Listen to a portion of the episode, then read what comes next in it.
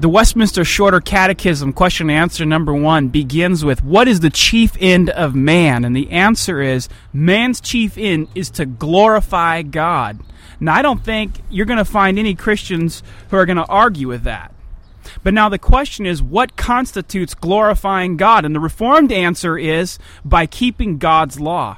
That's where the argument is going to begin because many are going to argue we're not under the law, we're under grace. We're in the new covenant. We're in Christ.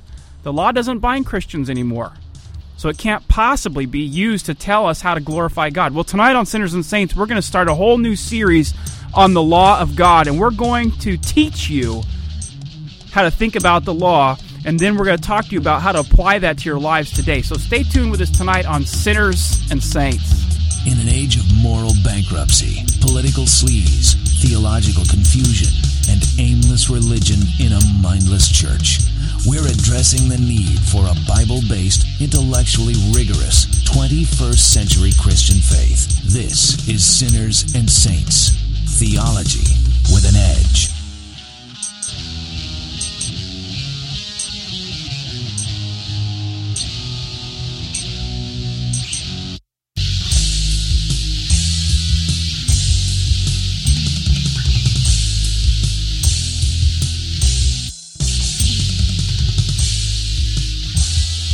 Right, thanks for joining us tonight on Sinners and Saints. And joining us for our discussion, as usual, is Reverend Moses Jambazian from Pasadena United Reformed Church and Reverend Adam Kalustian from Ontario United Reformed Church. And I'm John Sawtell, church planter at large.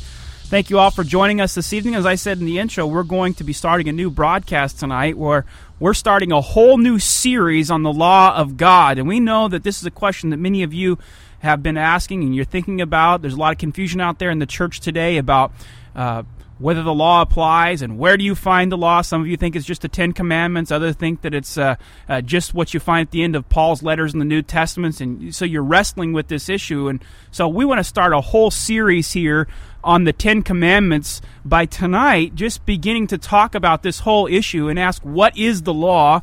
What is it that's binding on Christians? And even if it is binding at all. So uh, I'm just going to throw this out as a general topic here as we begin our discussion tonight. What do most people think of when they come to this whole topic of the law? Where are they in general? Well, I mean, first of all, John, people have all different kinds of ideas that come to their mind even when they hear the word law. And, and part of that reason is because the word law in the Bible is used in a number of different ways. I mean, sometimes when we say the word law or we talk about the law, all we're talking about is what God wants us to do as His creatures. You know, reflections of His holy character, the you know the commandments that He gives to us, how we should obey Him, and that's law. But sometimes in the Bible, when we talk about law, it's talking about that whole old covenant law system that God gave to Moses on Mount Sinai, including the Ten Commandments and all of the other ceremonies and symbols and sacrifices and religion that he gave. That's one system. Sometimes Paul refers to that as the law with like a capital L. And and there can be other things that people mean by the word law. I mean, out there today, most people when they hear the word law probably think of I don't know, the Ten Commandments that they're arguing should be posted in a courtroom as the basic summary of what God wants everybody to do in order that things will go well.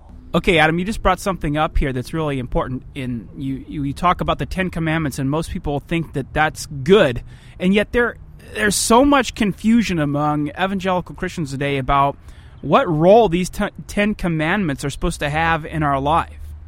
Well, for some, it will be like Adam said, that it will be absolutely dominating their lives, and they want it posted in every classroom, every courthouse, in front of every city hall. It's this idea that somehow by having this everywhere, it will actually cause people to grow in their morality and make the nation a better place.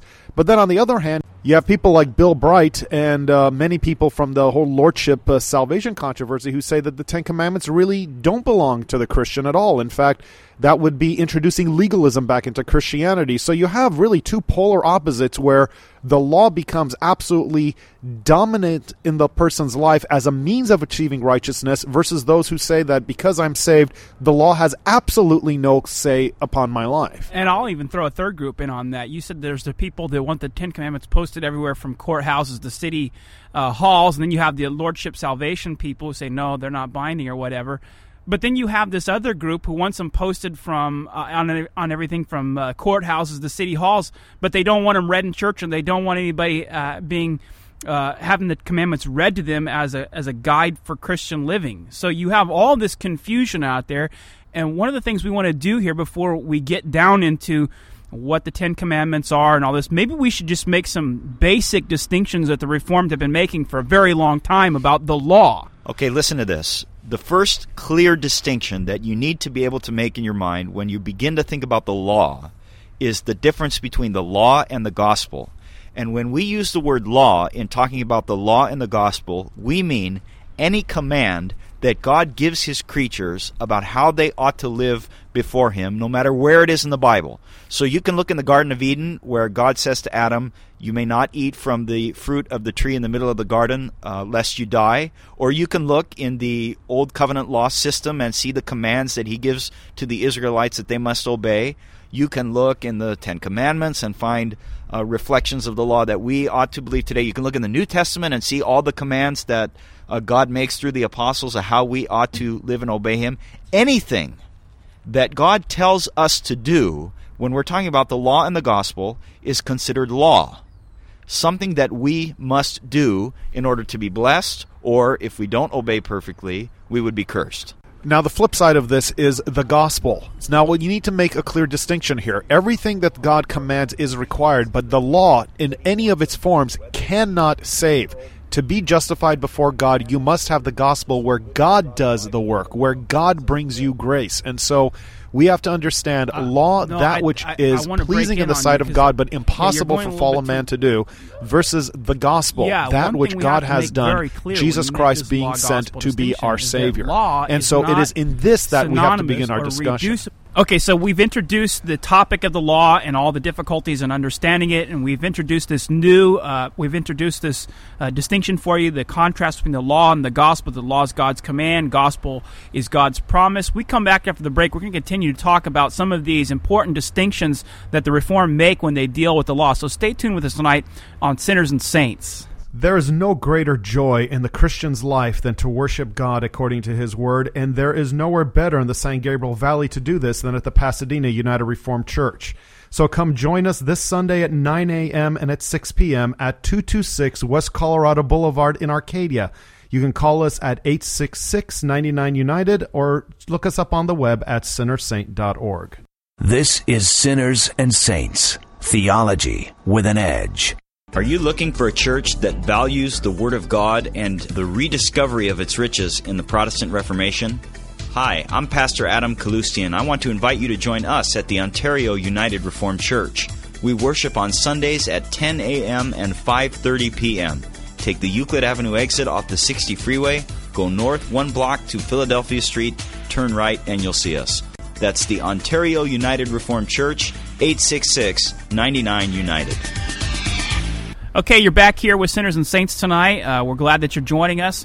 We're taking on a whole new series on the law of God, and as an introduction to our series on the Ten Commandments and the law, we wanted to begin talking about some of the important distinctions that the Reformed have been making in the law because so many of you are confused about the role of the law in the life of the Christian and which parts of the law apply and so forth and so on. So uh, we began with the fundamental distinction between law and gospel just to show that these are two contrasting, separate categories in the Word of God. But now we want to make some more distinctions uh, about the law.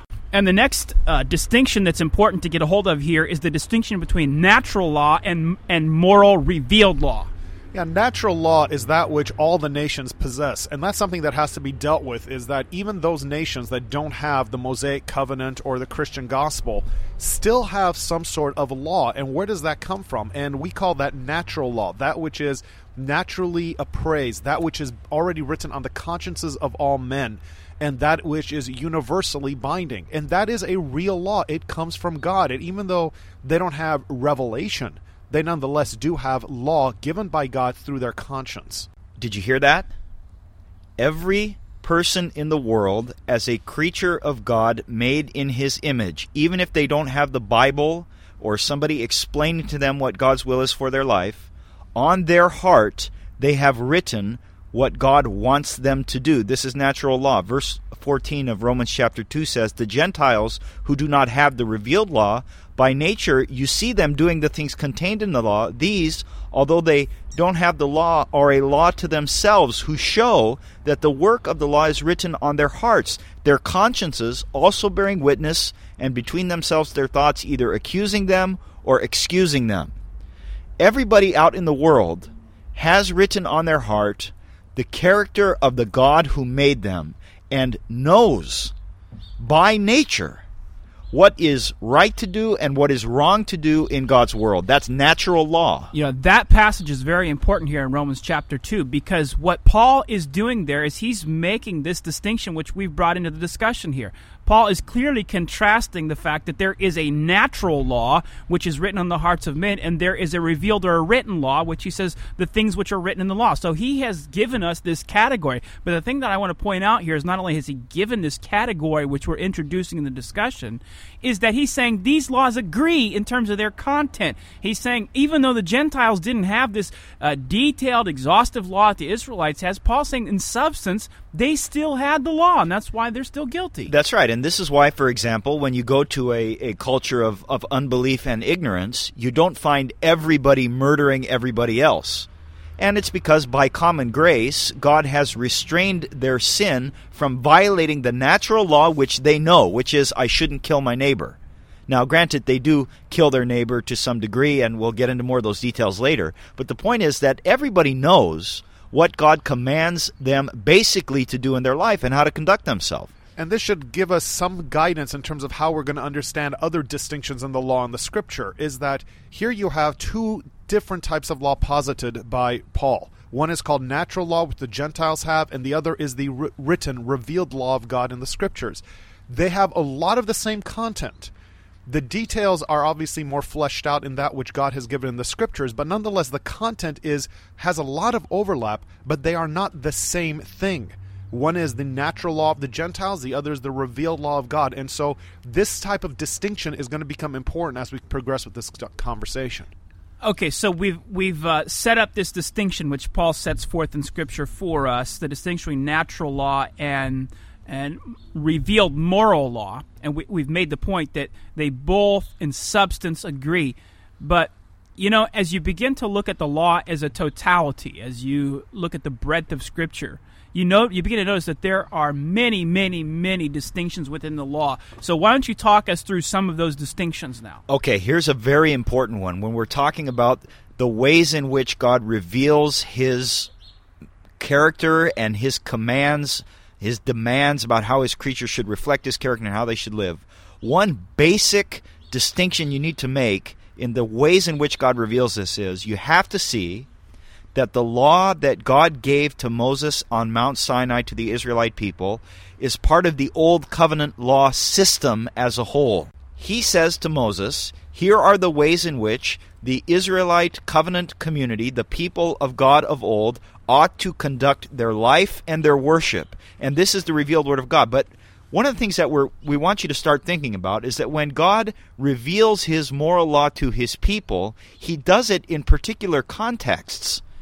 So when He gives all of His commandments and regulations and religious direction to His people of the Old Covenant, we don't automatically say, apply every detail of that law to every person at every point of history and the time in which they live.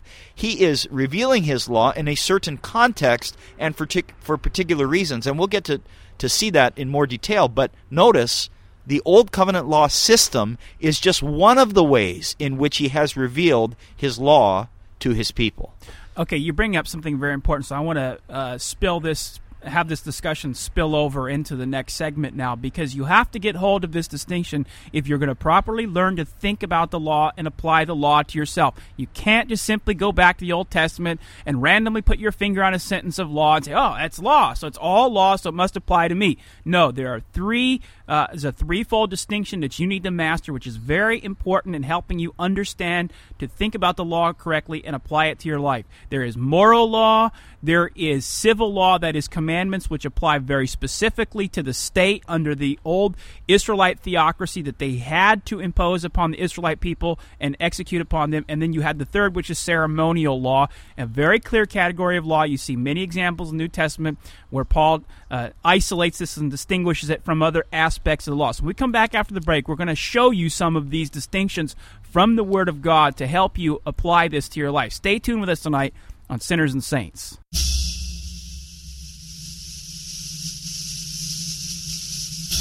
Americans are known for their independence and self reliance. We take little stock in other people's opinions. Americans want to examine and form our own conclusions about everything, and if something isn't to our liking, we'll fix it. These characteristics have served us well in casting off monarchies and taming the wild frontier. But are they really the best qualities for building Christ's church? At Grace Evangelical Church, we think one thing our culture doesn't need to reinvent are the tried and tested truths of Orthodox Christianity. We take delight in the faith of our fathers, in the biblical truths captured by the three forms of unity. We believe the truths of the Reformation gospel of justification by faith alone are the only solution for the multitude of problems that face America today. We invite you to come worship with us at Grace Evangelical Church. For more information, you may contact us at area code 310 782 7019. That's 310 782 7019. All right, we want to thank you again for joining us tonight on Sinners and Saints. We've been talking about this whole issue of the law. How do we think about the law? What kind of distinctions should we apply to the law? How do we apply it to our life on a daily basis? We've gone over the fundamental contrast between law and gospel being the two foundational categories of written revelation. Then we talked about the difference between natural law and moral law that's revealed in the Word of God and how those basically cohere in substance and but when we when we begin to talk about this this written moral law, we talked about there's some distinctions that have to be made here, and that is the distinction between moral law, ceremonial law, and judicial law.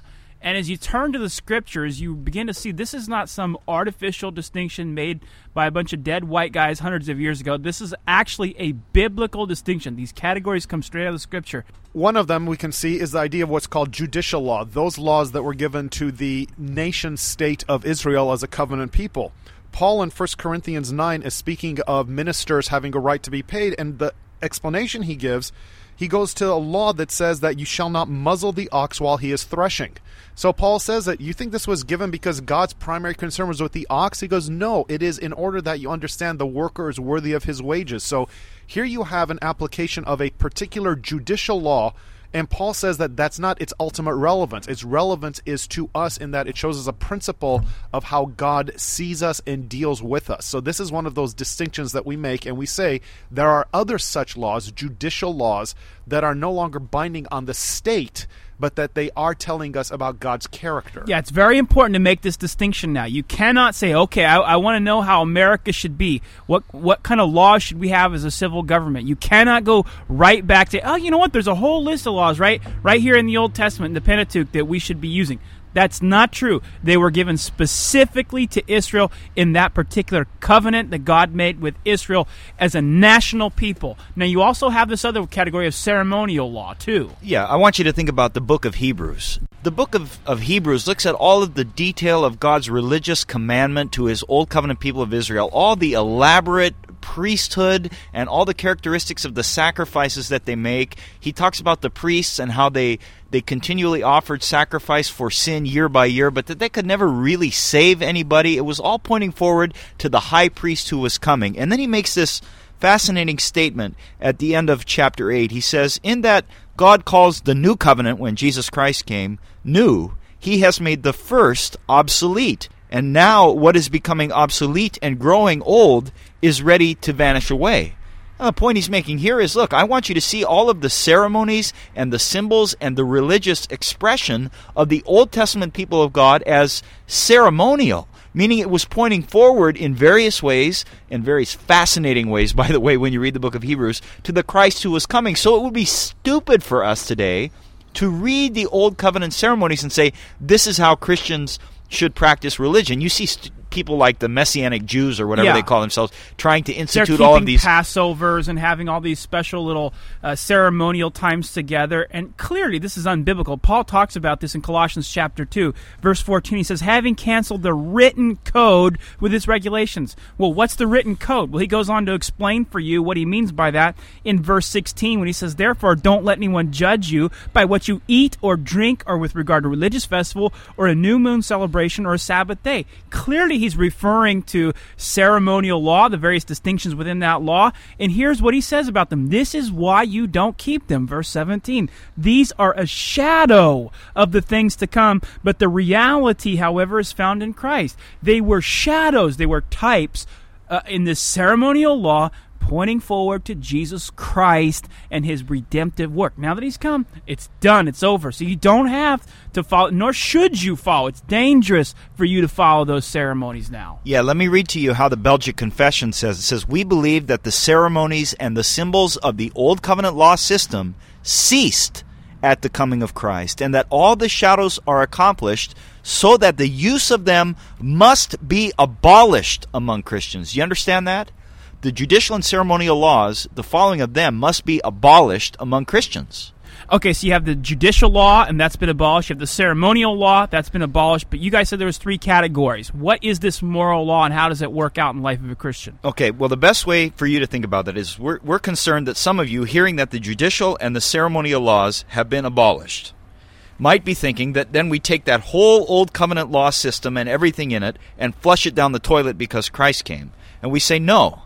The Belgic Confession says we still use the testimonies taken out of that old covenant law system to regulate our life in all honorableness to the glory of God according to his will. And what that's referring to is that even in the midst of this temporary, typological, time bound system, the old covenant law system, it still, in some ways, reflects the eternal moral commands of God for his people. So that when we go back and read the Old Covenant law system and look at various parts of what God told his people to do in that time, we can also apply those principles in that law to our lives today. The trick is figuring out how to find the moral law out of the Old Covenant law system. Romans 13:8 Owe nothing to anyone except to love one another for he who loves his neighbor has fulfilled the law. For this you shall not commit adultery you shall not murder you shall not steal you shall not covet. And if there is any other commandment it is summed up in this saying you shall love your neighbor as yourself. I So- think I think Moses in the coming weeks, you know, we can't do it tonight, but we're going to have to get into a little more detail about the right way to figure out these moral commands from that old covenant law system. Okay, so we've covered. Uh, we begin the series on the law. We've covered a number of very important distinctions, and and I'm going to just make a, a really abrupt transition here. Okay, we've been talking about the law. We're going to talk about money now. I'm going to tell you what. Uh, since Sinners and Saints has been on the air, it's been supported from from a number of different means. But along the way, many of you have asked us the question. You know, we like what's going on with this show. We like what we're hearing. Is there any way that we can support this broadcast? And we're here tonight to tell you how you can go about doing that now. Yeah, we've uh, put up on our website sinnersaint.org, sinnersaint.org. Make sure you type it in right so you get to the right website, sinnersaint.org. You know you can hear uh, audio archives of some of our shows up on that site. You can get introduced to our churches when tell your friends about that website. But we've put a button up on the homepage that says make a donation. If you go onto the website sinnersaint.org, you can't miss it, and it's very easy for you to click on that button and to help support us. And we would just encourage you, if you are finding uh, this show to be productive in your understanding of the Word of God, if you find it a good introduction to the basic teachings of the Bible, that you would click through and show us that you're actually listening and that you're actually finding it helpful by uh, fi- by supporting us. And we would invite you to do that uh, even tonight. Yeah, and we just want to take a moment here to pause and thank all those churches that have been supporting us. First United Reformed Church of Chino, Ontario United Reformed Church, and of course Pasadena United Reformed Church, uh, Torrance United Reformed Church. Uh, so we thank you, churches, so much for the for the uh, encouragement that you've given through supporting this financially. But we also want to remind you who've been listening that uh, it's good for you when you have received this instruction to share financially with those who have helped you. Galatians six six says, "Anyone who receives instruction, in the word, must share all good things with his instructor." And this show has been, a sense, an instructor to you if you've been listening to it for some time. And, and, if you have the resources and the means after you've already given to the local ministry of your congregation and you believe this is a worthy cause, we would certainly invite you to participate in sharing this broadcast by going to sinnersaint.org. Yeah, and by the way, just a little detail when you click through that make a donation button on the website, uh, you'll see that it, it has you giving to Ontario United Reformed Church. The money that you give through the Sinner Saint website goes to this show. We want you to know that. And also let you know you don't have to have a PayPal account to do it. You use any credit card or whatever means you have. Uh, you can contribute directly to us, and we do appreciate it. And we look forward to continuing on in the new year and proclaiming the truth here. By the way, if you can't check us out on the web at sinnersaint.org, you can certainly call us at 866 99 United. That's 866 99 United. We'd be happy to talk to you about the Reformed faith or how to help grow this very important broadcast on the basics of the Reformed faith. Thanks again for joining us tonight on Sinners and Saints. Join us next week as we tackle more topics with the truth of God's Word on Sinners and Saints Theology with an Edge. For more information, call 866 99 United or log on to the web at urcsocal.org. That's 866 99 United.